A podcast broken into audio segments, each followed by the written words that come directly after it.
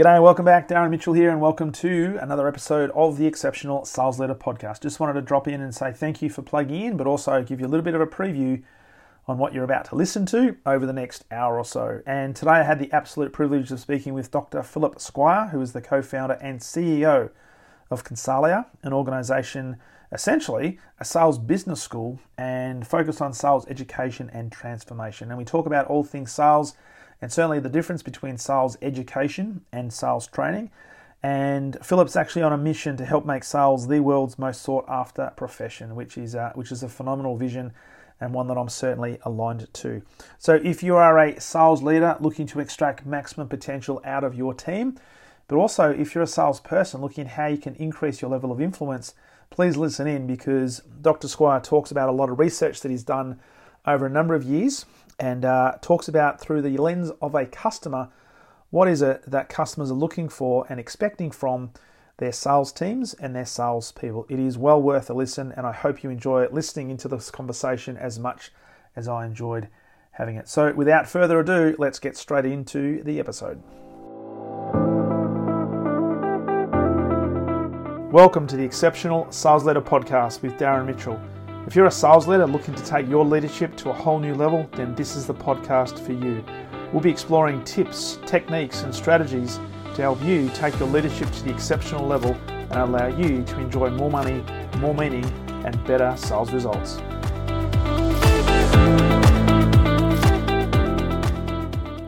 We're live. We are live. We're live. We are live. All right. Welcome back to the Exceptional Sales Leader podcast. Darren Mitchell here, and another very special guest, all the way from this time, the UK. And we're only nine hours behind uh, Australia. Dr. Philip Squire, welcome to the podcast, my friend. Uh, Darren, it's very kind of you to invite me. Uh, are we allowed to talk about cricket? And I know you said that um, you know this conversation could go in different directions, but we had the most fantastic cricket series, and I know you've returned uh, the urn, uh, but it was just great fun. It was an uh, absolute cracking series. The, and the only thing that I was really annoyed at, um, I couldn't get the cricket over here on the streaming services that okay. I normally get most sport because the free to air, I think Channel 7 over here had the exclusive rights so you can only watch it on free to air TV. And I love watching sport now with no advertisements. And okay. it was, yes, I agree with you. It was a phenomenal series. Okay. Um, it was. uh, and I think for the most part, played in the right spirit, albeit a yeah, apart from, apart from the Lord's incident, which uh, which I apologise for. no, but, but, I but I love it when the um let's just say the old en- enemies come together because it always means there's going to be some fireworks. And certainly when you've got somebody like Ben Stokes, that yeah. is such an attacking captain, and I reckon just a phenomenal person to to watch and to to look at his tactics. He is. It was I a mean, brilliant, brilliant series. What what and this I guess we could connect this to leadership as well, because I know that we're talking about leadership, but yeah. uh, what is absolutely amazing, I think, about the transformation of the uh, English cricket team is you've basically got pretty much the same players as we had you know under the previous um okay brilliant leadership of root. I mean he he's been an extraordinary cricketer but you got the same players but coming in with a completely different mindset and uh, playing a very entertaining um aggressive um kind of uh sport. And and it's hearing some of the old timers who've been around you know for many years uh, it's sort of almost rejuvenated by this new approach. People like anderson and broad who've been yeah. in our team for many years about to retire saying you know i'm playing some of the best cricket of my life. Yeah. So i think i, th- I think this whole um sort of connection with you know to leadership is something which is you know, i find it quite interesting you know how you can transform performance through changing mindsets and so on. Oh absolutely. And look we will get into the topic of today's conversation yes yeah, i'm sure. mindset. But as you were talking about that and, and and thinking i was listening to stuart broad was on a recent podcast which was recorded i think just leading into the ashes so it was leading into the first test. And he gave yeah. a bit of an insight as a pretty um experienced, let's just say veteran who's coming to the end of his career. I think he's 35 or 36. And to your point, he was talking about how Brendon McCullum has turned the culture around. And yeah. I, I, drew when I was listening to it, I'm, I'm, drawing parallels to a lot of the stuff we talk about with sales leaders and how they run sales yeah. teams. And that is they know what the outcome is, they know what the goal is, but they then remove themselves from any pressure of having to achieve the goal. And they then mm. instead focus on um, the process or the game plan, or in yeah. his case, he used the words having fun. And he said mm. that the attitude that the English cricket team now has when they're playing Test cricket is they're there first and foremost to entertain. So he yeah. said that if, if a player comes out and hits two sixes in a row, gets bowled in the third ball, instead of them getting a rap over the knuckles, they're actually celebrated when they come back into the club room saying, Did you see that size of that six? Did you see that crowd going absolutely mm. nuts? Well done. And all of a sudden, the pressure now is off the players individually to mm. have to get the right result and instead enjoy the process and be the best version of themselves through mm. that process. And I thought there was just a phenomenal attitude. And I'm thinking, if only sometimes Australia would play like that, because you see Australian cricketers, and certainly when it comes to really difficult test matches, mm. I think they put too much pressure on themselves and and try to get things right rather than just play not so much play loosely, but let go yeah. a little bit. And what will be will be. And in most cases, um, the ball goes your way. Yeah, no, it's it's a hundred percent. It's a sort of fascinating you know, it's, it's been fascinating to watch um, what happens. And you and you're right, it's it's about entertainment, but they're all competitive sportsmen. They all want to win, mm. um, but um, and to have fun. And then, yeah, I mean, there's so many connections we can make. I think uh, on you know into the topic of of leadership. But yeah, no, it's it's been wonderful to watch. You know, I reckon the um the probably the, one of the biggest rating um, sports events that have happened in recent years, certainly in Australia. Oh, um, oh, great! Was the was the five tests over? Yeah, over the last couple of months. So it was, it was absolutely compelling watching. Uh, the only problem is some of us uh, didn't get enough sleep because we were staying up far too long because it, it finished. The, I mean, most most days, unless it was rained out, it finished at like three o'clock in the morning. So yeah, um, that's one of the disadvantages of, of course, living in Australia because the time difference is such a big big difference. So hey, this is this is I'm, I'm really looking forward to this conversation, Philip, because um, mm-hmm. you are the co-founder and CEO of Consalia which is a sales business school focusing on sales education and transformation. You also have your own podcast, which uh, we may touch on. Um, but it's it's going to be a fascinating conversation because um, there's a lot of salespeople out there that probably, like a lot of cricketers, maybe the English cricketers and the and the Australian cricketers mm. of times gone past, have so much pressure placed upon them to get the right results. So, yeah. love to delve into all things um, sales and sales leadership, and particularly things around mindset, because I think that's one of the biggest things today around business performance and performance in general yeah. is what's happening between the ears. Um, mm. But before we jump into some of those topics, uh, love to know, and you were telling me a little bit just before we press record about the, I guess, the genesis of Consalia. Um, but we'll lead mm. into that. But before we get to that, love to know a little bit of your background for the listeners' um, information. Where did where does where does Philip come from, um, and what led to Philip starting up uh, and co-founding such a yes. wonderful organization? It's, it's I, I used to find it really difficult to answer the question where do I come from because I lived my first 19 years in eight different countries. And so where I came from were, was where my parents happened to live, you know, right. at the time. So um uh yeah, I was um, kind of born in Ascension Island, which is a tiny little island in the middle of the Atlantic. We then moved to Malta. We then moved to um the Yemen. Uh, we then moved to Bahrain. We then moved to Sierra Leone. We then moved to Trinidad. So, so really, you know, I just spent quite a lot of my uh, formative years actually living in different con- uh, countries.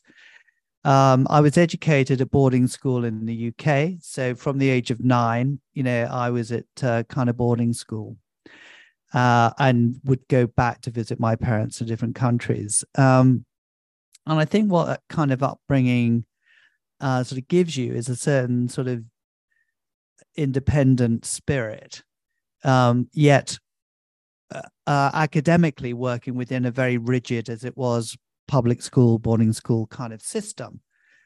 And the first job that I had when I left school, I didn't go to university. I went uh, straight into the Hong Kong and Shanghai Banking Corporation and um, hated the the sort of corporate structures of the bank. Didn't last that long, and then moved into the insurance industry, which is where I started my first kind of sales role. And I was involved in B2C and B2B sales in that env- environment for about four years, and then left to join Mercury, which is uh, an international sales training organization. It was called Mercury Goldman at the time.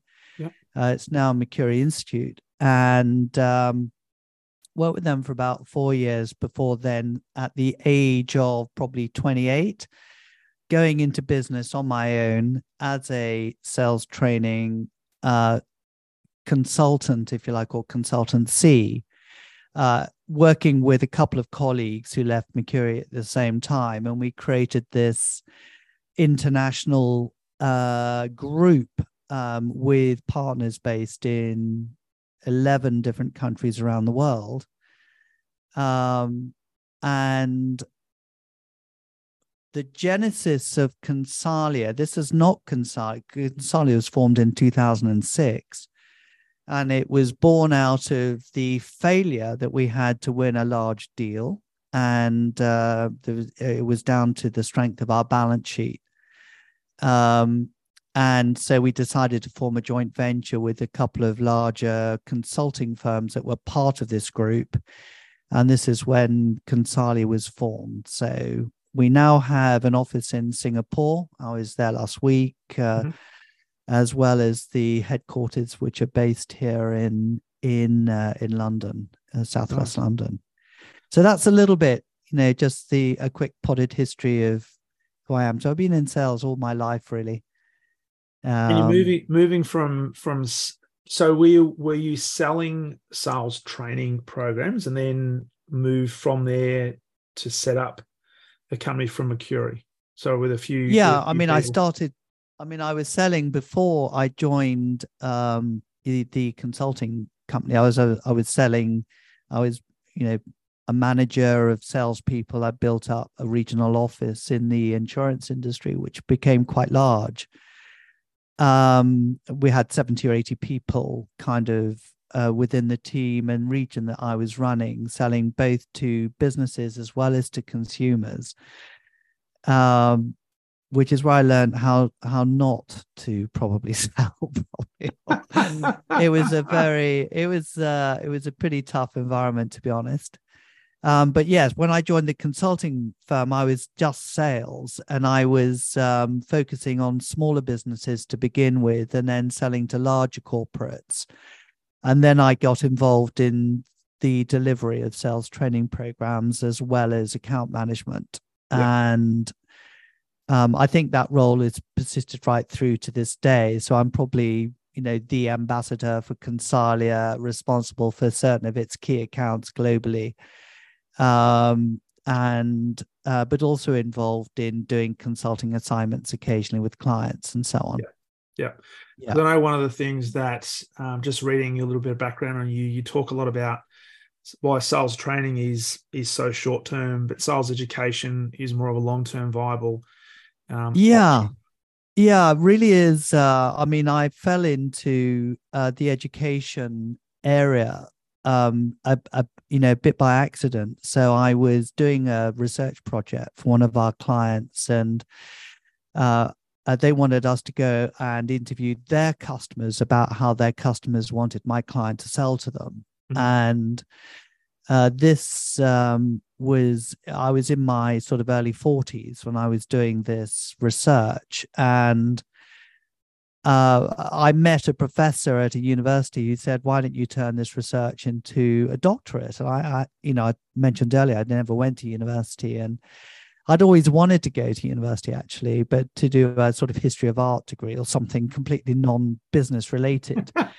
um, but uh, no, I, I, I found it amazing that I could do a a doctorate um, in in my profession without you know I could do it whilst I was working mm-hmm. and mm-hmm. uh, and I really enjoyed the rigor of reflective practice that you get from doing a doctorate and I was really surprised as well at how my clients also responded because they were with me interested in the topic about how do customers want to be sold to by salespeople, and uh, and it it kind of the, a few of my clients then said, "Well, could you set up a master's program for us for some of our leaders?" And you know, you hear this term it's too academic it's too theoretical mentioned you know quite often or we used to hear that and actually i it,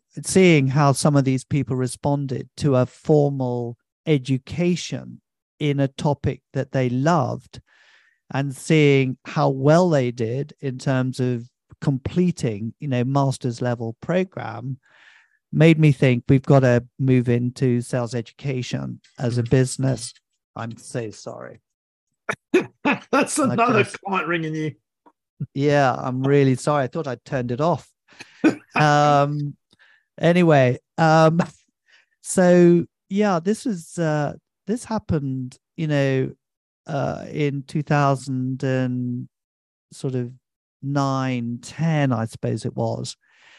And uh, we had some big corporates like Sony, Wipro, uh, HP um, working with us to put top talent through this master's program. And then in the UK, about uh, five years ago, uh, the government uh, set up an apprenticeship program where we were able to create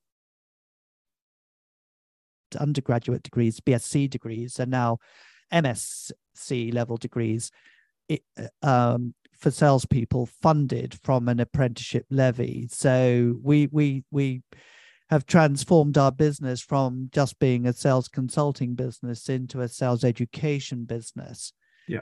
And what is amazing about this journey is the um, because it's work based learning, is the innovation and the research that you are seeing from our students now doing you know projects about you know how they can become better leaders or manage the business of selling in different ways so yeah our business is really transformed from what it was set out to be and as consalia in 2006 to where it is now as a business school it's um I think we're kind of unique in that respect globally that there's no other business school that only focuses on sales, which is which is how we're now sort of positioned ourselves.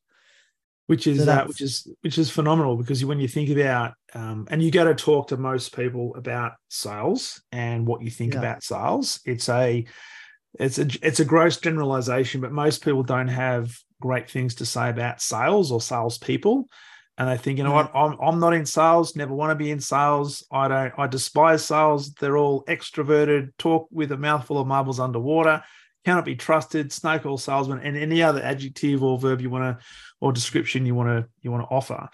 It's fascinating though that every single person on the planet actually is in sales. Mm.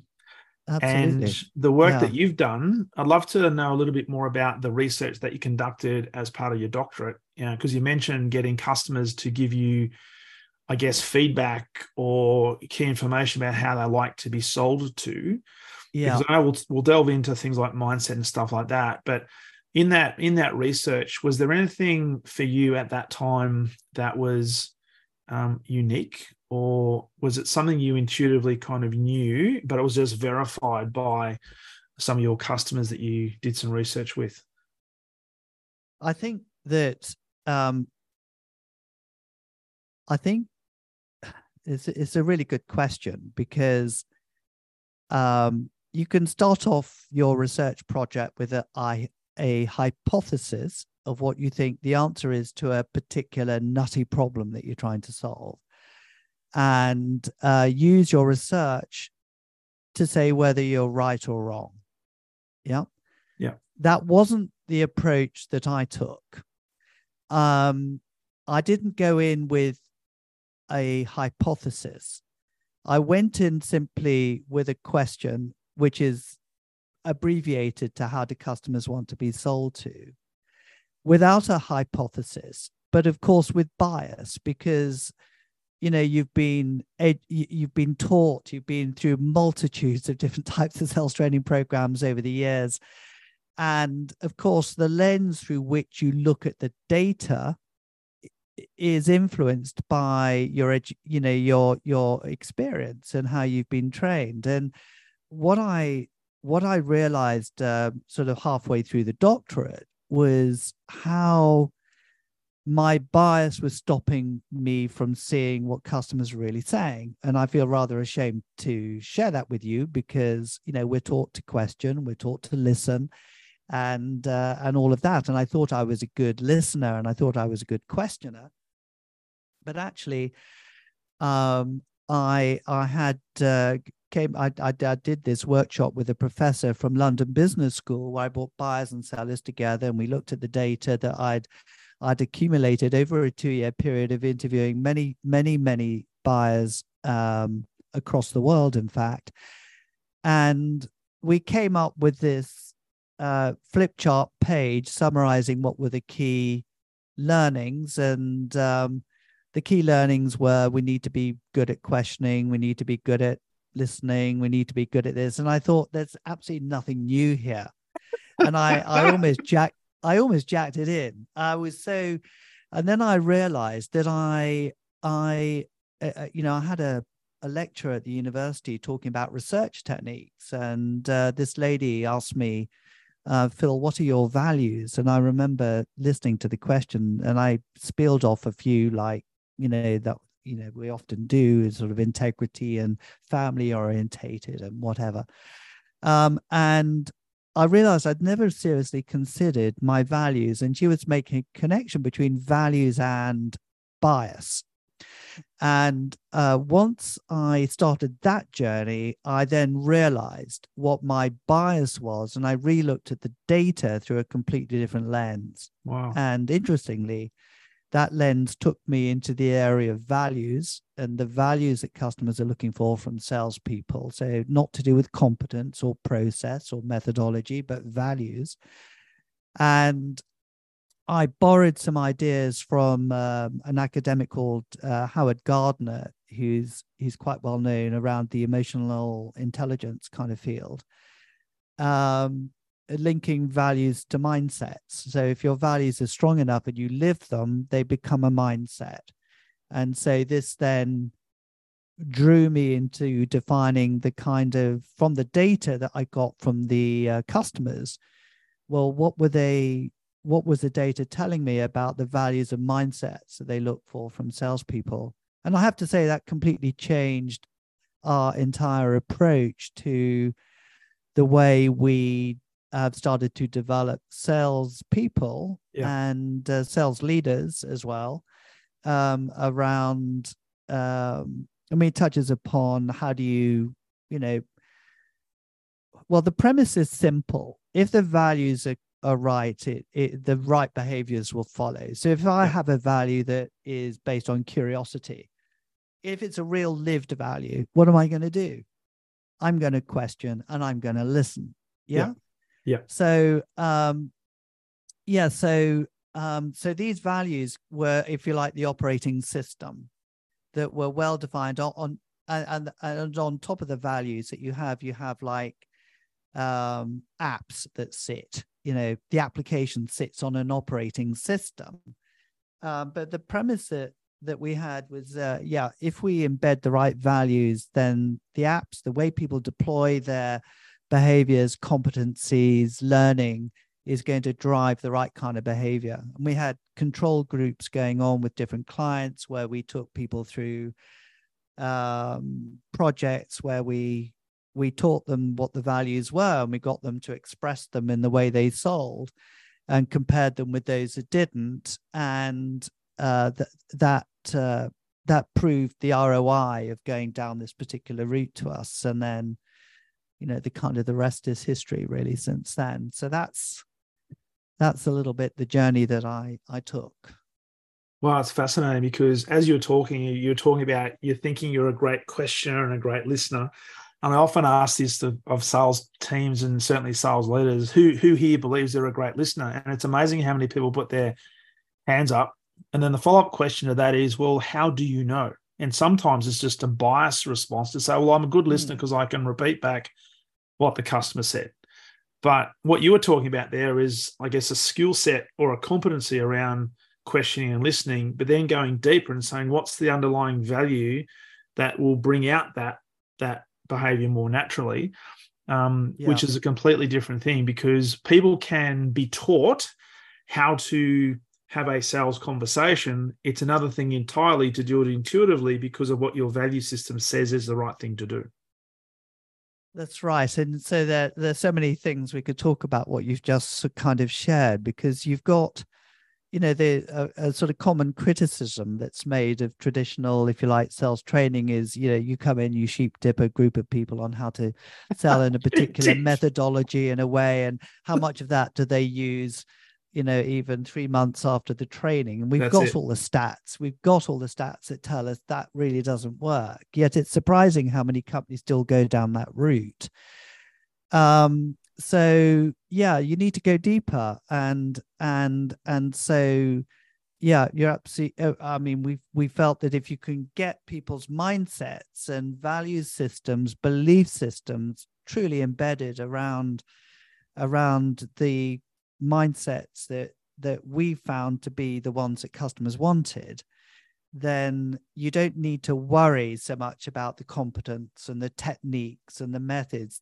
You know let let the individuals figure it out because yeah, yeah. they'll bring their own personality into it. It's a much more authentic way of actually engaging and building a competence mm. if you start with the uh, the right values and mindsets so yeah. that's that's kind of where we got to but it, it touches upon once a once a value and mindset is embedded it's sustainable. It's not like a technique. Yeah. Um you know people ask us sometimes can you change people's values and mindsets? And of course you're not born with a value or a mindset. You you develop them as you you know through family through work experience you build them over over years. So of course you can change values and mindsets. Mm. You can't maybe change personality. That's a that's a sort of different kind of topic. But values and mindsets you can. And uh, just one last thing, because I, of course you're touching on a topic that I'm very passionate about, um, but it's um, culturally it works as well because the way in which you may develop relationships in Japan is mm. going to be very different to the way you develop relationships in America or Australia or whatever. Yeah. Um, uh, but the the the value system still can remain the foundation. So so what we found is when we took these kind of ideas around the world is that it was easily adopted by people from different cultures. It wasn't just another Western approach to doing stuff. You can yeah. apply it quite easily across cultures. So it became, yeah, easy for us to translate that to our international clients around the world. Yeah. So this is, I mean, this is fascinating, and I, I, we could probably talk about this for for days because right. I, I've I've come from business to business environments where the company looks external to themselves to a external provider, whether it be Miller Heiman, spin selling, whatever the case might be, and they think, well, that's the that's the answer to our problems. We need a new selling methodology. And if I'm brutally honest, at no stage in my selling career, and certainly my sales leadership career, has any training from a professional selling perspective delved into values, beliefs, biases, mindset. They might have touched on mindset and they said, oh, well, you need to have a positive mindset and et cetera, et cetera. But it's all geared around the methodology, almost believing that the methodology is the elixir that will deliver the outcome. Yeah, that's and completely wrong. Knew, yeah, and I, and I intuitively knew that was incorrect because then I would watch how every 18 months or so the organization will bring in a new methodology thinking that's going to be the be all and end all that's going to change and revolutionize the way we sell And it wasn't. They weren't dealing with the fundamental challenge, and that is getting inside people's heads and understanding mm. what makes them tick and why they do what they do. So I'm so I mean this is this is an awesome conversation. I'm so glad mm. we're talking about this because this is this this is the game, I believe, the the values and the mindset.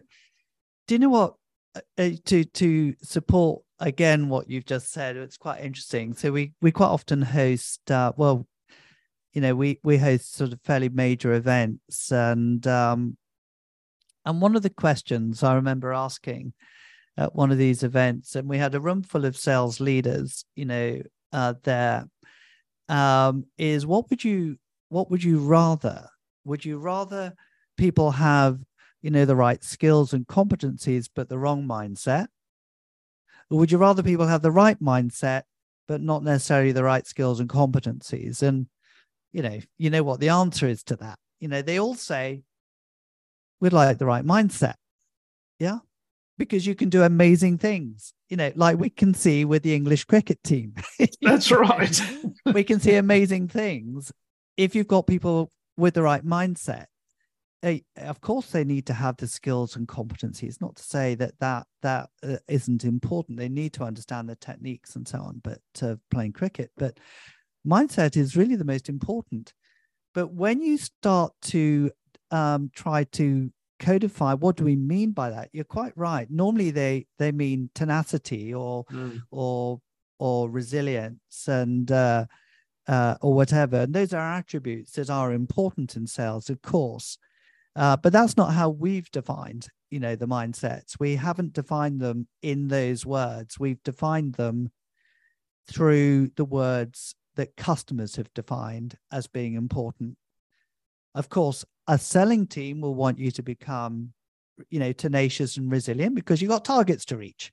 That's it. But you ask if you ask a customer what values and mindsets do they expect from salespeople, they will not say resilient or tenacious, they will say other things. Yeah. They will. They so will. so so that's what's been quite interesting. This um sort of customer led research process um rather than a sales centric uh, um sort of led sales process approach which of those two are going to win at the end of the day for me the answer has always been with the customer you know, working backwards. Yeah. Rather than you working forwards, if you know what I mean. Well, at the end of the day, when you think about it, the customer's the one that controls the dollars, right? They're they're the ones that are ultimately going to. They're the ones. Decision. They've got the money. So doesn't it make now the other thing to to say is that when you go into the academic world, you get access to academics doing research on sales. Not that many. Yeah you know, to give you, a, there are two academic journals that are focused purely on sales. There are 150 academic journals on marketing. So, yeah. sales as a research topic compared to other disciplines is tiny. Yeah. Uh, and we could talk about the reasons for that. But of the work done by sales academics, what I found when I was doing my research, um, again, reading all these papers um, is that they've based their hypothesis of sales on interviews that they've done with salespeople about what they felt to be right or wrong. And I found that staggering that they have, are spending years doing research, often on hypotheses created by, you know, I'm a great sales guy and this is what I've done to be successful, rather than going to the customer and working your way forward. So I, I became quite angry about what I found as I was doing my research. I felt it's it's under researched. It's not the right research. It's not the right way to go about it. And um, this kind of made me eventually commit the my career to sales education yeah. because I think there's a huge difference between education sales education, sales training. Uh, so this is yeah, hundred percent. Now I'm going to ask you about values from a customer's perspective in a minute, but yeah. there was another question as you're just talking that came up because um, one of the things that I was always really conscious of is we we put our sales teams through all this great training and go and go and do this and prospect and overcome objections and handle you know all these difficult things. How much of the training of the sorry, how much of the sales education can be not just applied to sales teams and organizations selling products and services and solutions, but also to the customer side. So, how much of the education is to the buyers because a lot of customers a lot of sorry a lot of sales organizations will talk about we are very customer centric we are here to provide service to a customer we place the customer in the center of everything we do and yet when you listen to most sales leaders and also sales people speak they talk from the perspective of their product and their service they very rarely mm. talk from the perspective of the customer so how how important is it to have customers involved in the education. Now that might sound like a a weird question, but no, it's, it's not a weird. Sort of... No, no, it's not a weird question. So, and of course, any any student, any leader, or you know, or key account director coming through our master's program will be introduced um, to this notion of research, and um, they would have done the Miller Heiman. They would have done, you know, they would have had a history of doing a lot of stuff in terms of sales development. And uh, many of them will go to their customers as a consequence of collecting evidence and data and research and involving their customers in the um, research project that they've they've defined uh, which is amazing, uh, and it's it's collaborative. And what the feedback that we're getting from our students who engage with the customers is simply telling your customer that you are doing this leading sales transformation masters program would you mind if i just shared a bit my research projects with you is that the customers become totally interested mm. in what it is they're trying to achieve and do and then and and and, and really you know sort of collaborating with them because it's in their interest. It's in their the customer's interest if a supplier is engaging with them in a more strategic uh, innovative creative kind of way. Yeah. Um, so no customers will ever turn down a request of a sales leader being invited to take part in a research project or the outputs of a of a of a paper they've written. Mm.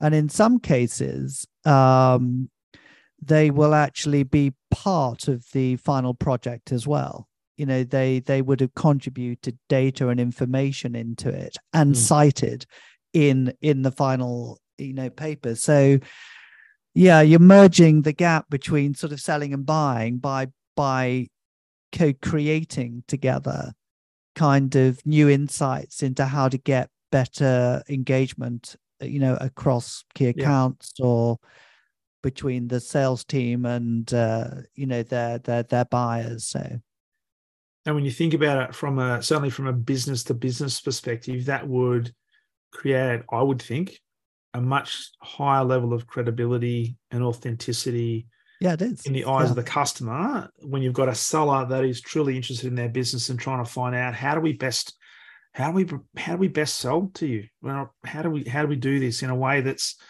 not just uh, I'm going to flog you a product, but we can do this in a in a business to business sort of a like a trusted partnership type of arrangement. You know, we always talk about how do we differentiate ourselves against our competitors. That is one of the best ways to do that because you become entrenched. Yeah, and and the other thing that I think is is really interesting because we've we've heard about NPS scores and Net Promoter scores and so on as a measure of service delivery, but rarely do companies do a survey on how did the, the sellers sell to them in a way that they want to. Yeah, you know, yet yet without that, you don't have a service to deliver. Mm. Um, so um, this idea of getting client feedback on how do you want us to sell to you, that simple question is a great question to ask in any kind of qualification process. how do you want us to engage with you? How do you want us to sell to you? Or whatever way you want to phrase it. Yeah. Is a is a is a really good way of doing it um of starting a conversation. Mm. and how would you rank us in terms of innovation and insight? You know how are we doing? Every salesperson should want to know the answer to that question in my view. How do you want us to sell to you how do you want it's such a simple question it is, but it's amazing how many how many salespeople and how many sales leaders are actually afraid to ask. they may be frightened, but it doesn't really matter what the answer is. No. Only good will come of it because uh, you know keep on doing what you're doing. Actually, yeah. I hate this. I hate, I hate what you're doing in this. I mean, it's really good feedback, and uh, you shouldn't be frightened of it. I can only see good things coming from it. Oh, absolutely, yeah. absolutely. Yeah. Um, so it begs a question. I know there'll be sales leaders listening to this, and maybe some salespeople thinking, "Well, so what is it that customers actually value?" So when you, if you, if you put yourself in the shoes of a customer, based on your research, were there were there a, a like a, a, consistent theme that came out in terms of the values? Because I'd like to talk about mindset as a separate thing, but from the values and how they like to be sold to, was there like a common theme that stood out in your research? Um, well, I'd like to. I mean, I deliberately um, kind of combined the word mindsets with values because. Okay. Um, so I'd like to keep those two words kind of connected. But yeah, there were four values that uh, you know you go through five years of research and you come up with four things you know, that that you think can make a difference and and some of these are kind of no brainers um and we uh so we've got four what we call positive mindsets and we've got four negative mindsets. So of the people that i interviewed less than 10% of salespeople demonstrated the values that customers wanted.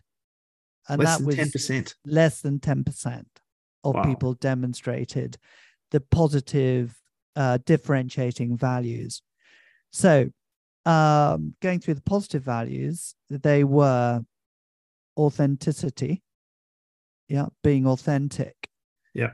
I mean, it, it's interesting. It's very, you know, it's a, such a simple word, yet behind that word authenticity, because we could have chosen integrity or transparency, but we chose authenticity because you've got this notion of being original, like the, the authentic Levi jeans. This was the first. We need to know it's you, the person we're dealing with, not yeah. someone who's been through some mechanistic sales training, which we can spot a mile away. yeah. So any kind of, you know, uh, dare I say it, spin selling approach where you kind of got quite manipulative questions if they're give handled in the wrong way you know sort of leading people through a structure you know buyers have been on spin sales training programs themselves. They know the yeah. game. You know, they know they can spot it a mile away. So you you've got authenticity as being number one. The second one is client centricity, which is a again, it's a no-brainer. And without these two, you don't build trust. Yeah. Um, and uh, the the second two after the uh, the first two, if you like, um, are the ones that are fun and rarest, and that's proactive creativity. So a lot of salespeople are quite creative, but it's the customer who tends to say, "Look, I got this problem. Can you help solve it?" And the salesperson is able to creatively solve it, you know, with their team. But proactive creativity is where someone comes up with an idea that the customer hasn't necessarily thought of, and that they really value. Yeah. And then the final one is is tactful audacity and you've got tact, which is being respectful, it's having tact, and audacity is having courage and being bold. It's the art of knowing how far to go without going too far. Yeah. And you may think this is a rather surprising value or mindset, but actually, customers love to be channel uh, challenged in the right way. Um, and um, you, you know they really respect a salesperson who's ticked the first two boxes. They trust you. They know that you're totally client centric but where the seller is challenging the customer about an idea that the customer has or mm. or even if they or challenging the customer into doing something new that the customer hasn't thought of because the salesperson is 100% convinced because of all this data because of their research that this is the right thing for them.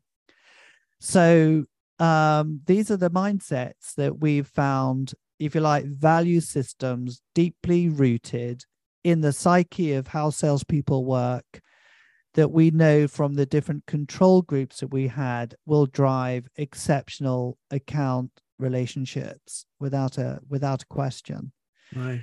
And um and very few people demonstrate all of these mindsets. Yeah. And we can talk about why that is the case but you know it's not possible sometimes with the way so if you're a sales leader and you're looking at account portfolios it's sometimes impossible for salespeople to live these mindsets with every single account because they've got too many yeah so your whole territory management approach your whole uh, kind of sales approach account management approach is going to influence the level at which you can live these mindsets because yeah. it, it takes time to do uh, to live these mindsets with each client all the time, whether there's a sales opportunity or not. You know, it's something that to how you manage all of those those kind of levers to get the right approach is is is uh, uh, both an art and a science. I'd yeah. say. Amazing. I um I really like those, and as you're talking through those, um, they definitely resonated. I may not have used the tactful audacity, but when you're talking about the fact that respect and courage to challenge, and, and my own experience working with a lot of sales teams and sales leaders and, and certainly customers is um, customers like to be challenged because they they want to know that that you know they're not they're not going to be the the person that that dictates how everything's going to work. They want somebody who can tell them, you know what, I don't believe that is the right way to go, and this is why and be prepared to have that conversation, which is uh, which is fantastic. Um, you also mentioned four was it four negative mindsets yeah. and, and values as well that I guess this is the the red flag we should try to avoid or stay away from. Yeah, so um so the first one was manipulation and so this is any sense of being manipulated into something, and the uh, clients have got, um, you know, they know they know when there's a pressure on a salesperson to reach uh, a certain target. You know, they know that the salesperson is being incentivized to push one product above another in the way that the salesperson will ask questions and not listen necessarily to the answers you're giving, but wanting to try and push people through a sales funnel, you know, approach. Um, so manipulation uh, was was one. It uh, the second was supplier centricity, you know, yeah. which um, I guess is connected a bit to manipulation.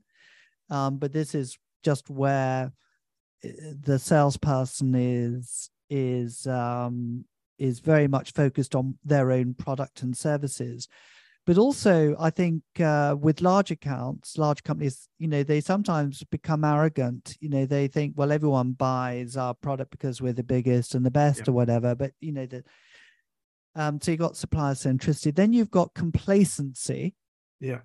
And this is where you've got a long established relationship and you kind of an assumption that you're getting going to get repeat business and uh, customers hate it when people are complacent um, and then the final one is is we call it overt arrogance. You know, it's it's where you know salespeople demonstrate in their body language, in the words that they use, uh, sort of arrogance. You know? um, and uh, there's a fine line between being tactfully audacious and arrogant. You know, there and there's a lot of subtlety between of course you're in business to sell your products at the end of the day but you're also there to serve the client. Yeah. So there's a lot of subtlety in in whether you're seen to be moving to the negative to the positive. So yeah. Yeah. um but no those were the four negative mindsets that we saw wow um I'm just thinking about some of the clients I'm working with at the moment, and one in particular that comes to mind. One of their challenges is, well, challenges slash opportunities is one of their major competitors are totally complacent in their marketplace, right. which is creating a fantastic opportunity for them. Yeah. The only problem that they've got right now is they've got such a small share of wallet, so they've got to try and build a level of credibility that their customers are thinking that they're a legitimate competitor in the marketplace because yeah. it's easier to do business with the other complacent organization because nobody's ever been sacked by doing business with those yeah. organizations. So I can see how it can be a very fine line in in some cases. Yeah, it can be, but um, I think that you know I, I remember, in fact, there's a, a, client we were working with in Australia. Uh, they they were in the software testing field and selling, trying to get into NAB Bank. Mm-hmm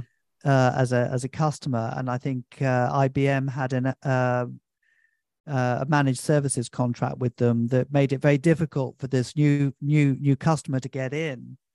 And uh, NAB Bank had uh, done this amazing campaign that became viral, which is around the breakup. I d- I, I don't know if you saw that breakup campaign. so you had this breakup campaign that happened about the time that that we were working with this uh, team to try and get into the bank and and uh, it was amazing to watch them use these mindsets to um, to create a breakup campaign uh, with, uh, to enable them to get into this major account. Nice. Uh, uh, and it was uh, you know they produced videos they produced uh, all sorts of things that, that that they did their own you know they interviewed some of the bank's customers in fact as part of this uh, client centric work. And they weaved that into their value proposition. They won the contract for the software testing. So amazing. it is it is really difficult. You know sometimes you know it's difficult to break in but the your client is going to work much harder at the innovation, aren't they? Because they've got everything to gain, and and and so yeah, that's a big opportunity for them.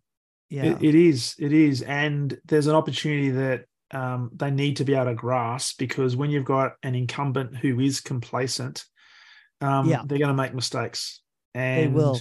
Yeah. If we can then focus on, like the in in this case, the four positive uh, mindsets and positive values yeah. and demonstrate that that customer centricity, client centricity, authenticity, proactive creativity. Because I always talk about you've got to try and bring insights to the table. You've got to try and bring yeah. something to the table that they didn't know. It could be about the industry, it could be an insight you brought about about their business that says to them, hmm, we may not necessarily have a sale today, but we're planting seeds for a sale tomorrow or next week and I'm not necessarily having to put pressure on myself to get a deal today. Yeah. But I'm going to make progress. And if I do that in an authentic way, um, eventually it's going to come. Now, will, easy to say, yeah. difficult to do, particularly when you've got a target to hit. yeah, it is difficult. And then it comes down to sort of pipeline and having enough opportunities in the funnel that you, you know, that some will come good and some won't. But um, yeah when you don't have enough pipeline that it puts more pressure on the yeah. sales process and that's when you can get some of the negative mindset kind of behavior so yeah. Yeah. again it's a it's a systems approach to sales performance improvement that will help drive you know systems meaning the way you target you know create leads you know creating enough space for salespeople mm. to live these uh, mindsets is part of i think the job of you know the coaching of a manager you know in yeah. terms of actually sort of enabling the the sales team to um you know to to yeah to implement some yeah. of the things we've been talking about absolutely now as you're just talking there another question came to mind and i'm thinking okay this is all and there might be sales leaders sitting there right now listening to this and thinking well that's all well and good we've got sales targets we've got sales targets here and Darren and Philip, you don't understand my predicament. I've got some very experienced salespeople who are very, very stuck in their ways. So the question that I came up with when, as you were talking there, was um, we've based on your research, we know what the negative and the positive values and mindsets are. What are some of, based on your experience and the work that you're doing now, what are some of the challenges that sales leaders will face and are facing um, because I, I'm I'm thinking that this is more of an evolutionary process to try and instill these values and these mindsets into mm. a sales team versus a revolutionary. So we're not going to flick a switch and say, right, today I'm going to be authentic and I'm going to be yeah. client centric, right? Um, yeah. What are some of the challenges that you're finding um, working with some of the big organizations that you are in relation to these these values and mindsets? Yeah. I mean, there's so there's so many. You know, sometimes when an organization is so big, it's a bit like trying to change an oil tanker's direction, and you know the systems and processes don't allow salespeople necessarily. You know the uh, the uh, the environment to be able to do it, but what I've found, and it, I may not have all the answers uh, to this at all, but um, is that is is I always go back to the customer because uh, I've experienced exactly Darren the same as you is how do you get um, you know very experienced salespeople perhaps with a fixed mindset, not a growth mindset, to actually be open to the idea of change or transition in their approach. Mm. The, there's nothing stronger than the customers talking about what they like and dislike. And so in many of the engagements we have with our clients is we start with their customer and work back. So we take the framework of the interviews that that started with the doctorate into their world and get their customers talking about and we we link it. You know this is how we do it. And it's very difficult to sit in a room with a mm. customer who's saying we hate it when people are arrogant. Or we or you know or you are being too complacent or i hate it you know. It's very difficult for them and this is what i want to say actually that's a load of rubbish because no one no one will argue with a customer. They may argue with a consultant about a theory yeah. or a practice but you won't actually argue with a customer. So um, i would um, I, you know, if there's a cultural challenge, it's, it's, it's, it's difficult to change a culture of a sales team uh, uh, because cult, yeah, culture takes time. But the starting point for us all the time is go to the customer, the customer in our case, or start there, work your way back, create a sales approach based on on the customer's customer. Then you'll start to find the clues to unlocking the yeah. uh, mindset change that you need. I'm sure Love we're it. running over time here. Love it. Oh, we've nearly we're nearly gone an hour, my friend, but that's okay. It feels like five minutes. But as I said, we can talk for days on this. we, we can could, talk Darren. for days. Yeah, so um, interesting. One one thing I would like to ask you as we kind of bring this to a close is uh, the mindset survey. Um, yes. And and what what is the mindset survey? Because I'm also intrigued how we can get people in contact with you and learning more about um, well, Consalia and, and and particularly the mindset survey. So can you give us a little bit of information about that? We yeah we have on our website and um, a free survey that um, anyone can undertake where they will be able to profile themselves against the positive and negative mindsets. And there's also a limited opportunity for them to invite their customers to give feedback on them as well. Okay. Um, and that's completely free and it's on the you know www.consalia.com website forward slash survey, I think it is. I'm looking at Eddie. Um, and uh, if organizations wanted uh, sort of more detailed data from the you know split by teams regions or whatever then that would be a, a paid for service that we can provide sure.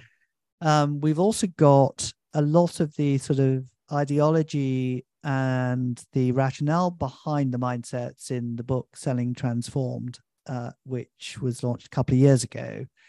Um, if people are in any way interested in the topic, they could maybe pick up a copy of the book. It's you know it's on Amazon and and uh, all sorts of different outlets as well. But um, those oh. those those two sources might might be of interest.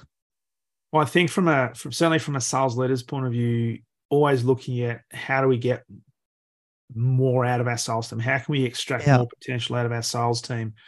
And I'm a firm believer that that mindset, just like in elite sports, mind the difference that makes all yeah. the difference is the six inches between our ears.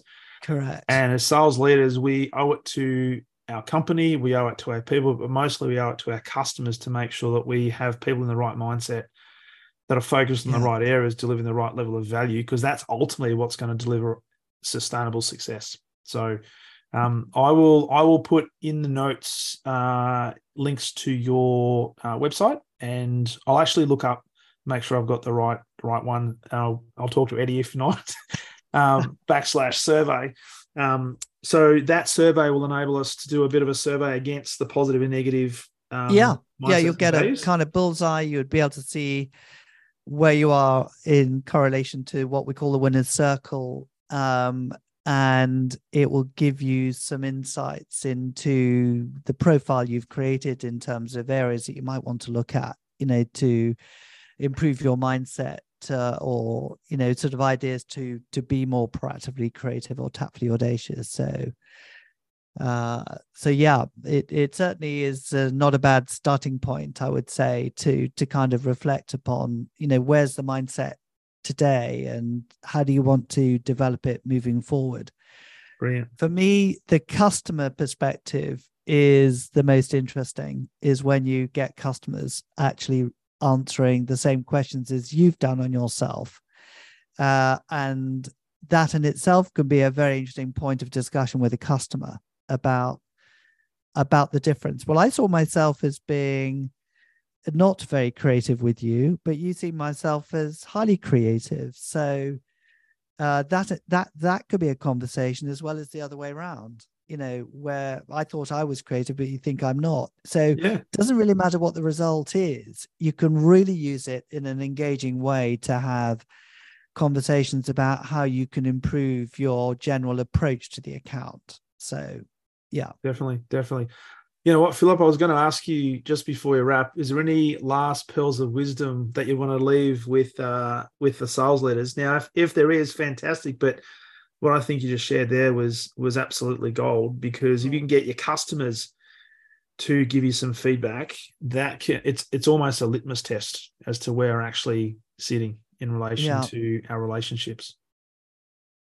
I think the challenge we have with leaders is that is how do you coach to the mindsets? You know, how would you um you know a, a lot of lead you know so the the challenge is if you take salespeople through this sort of mindset approach and a leader doesn't understand it or believe in it, it's not going to go anywhere at all. So the role that leaders play in sort of creating a culture of um, sort of the, having the right mindsets is is critical.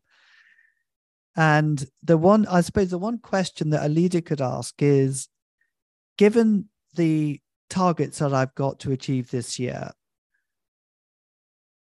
what what's the challenge that i'm facing? Do i need to make my current sales team more efficient in what they do meaning that they're doing the right things we just need to do it more effectively or efficiently? Or do i need to transform what my salespeople are doing in order to address the challenges that we have in our market today unless you answer that question the, the answer to that question will drive very different strategies as a sales leader. So, am I trying to create a faster caterpillar or am I trying to create a butterfly? you know, what, and sometimes it could be the faster caterpillar, in which mm. case your challenge may not be so mindset related because you, you're just trying to be more efficient. Whereas if it's transformation, shifting mindsets, creating a new culture, I think it's uh, a different approach. I think what you just touched on there, Philip, might be um, a bridge to maybe a follow up podcast. I know. Well, because we could talk about that. We could talk about hours. that. Yeah, we could. No, well, that's the great thing about sales is it's wonderfully complex when you start to peel away the layers of the oh, onion. Oh, and, and, it's and, just and it's phenomenal. It. Absolutely it's, love it's it. Why it's such a great profession to be in. Yeah, it is. It is. Hey, look, um, we are we are about an hour in, so I'm gonna. I think we're Darren. going to leave it there. I think. Um, Thank you, Darren. Hey, it's been a phenomenal conversation. Greatly appreciate you coming on. You've added huge amounts of value, and and I've taken a lot of notes here. And certainly going to use that in in my coaching and and when I'm talking to sales leaders in particular, particularly around the positive um, values and mindset. So, Dr. Philip Squire, thank you so much for being a guest on the podcast. And I reckon um, we need to have a part two where we can delve into that that last topic. It will be a great pleasure, um, Darren. So thank you so much, and uh, yeah, let me know how you get on. You know, with the mindsets. Just I'd be so intrigued to know how it works with you and your clients and and so on. Yeah, absolutely. Well, I'm gonna as of tomorrow, I'm gonna do the survey myself just to figure out where I'm at. Thanks, Philip. It's been an absolute pleasure. Thanks, Darren. Good Cheerio. Have a good evening. Bye bye. Enjoy Bye-bye. your day.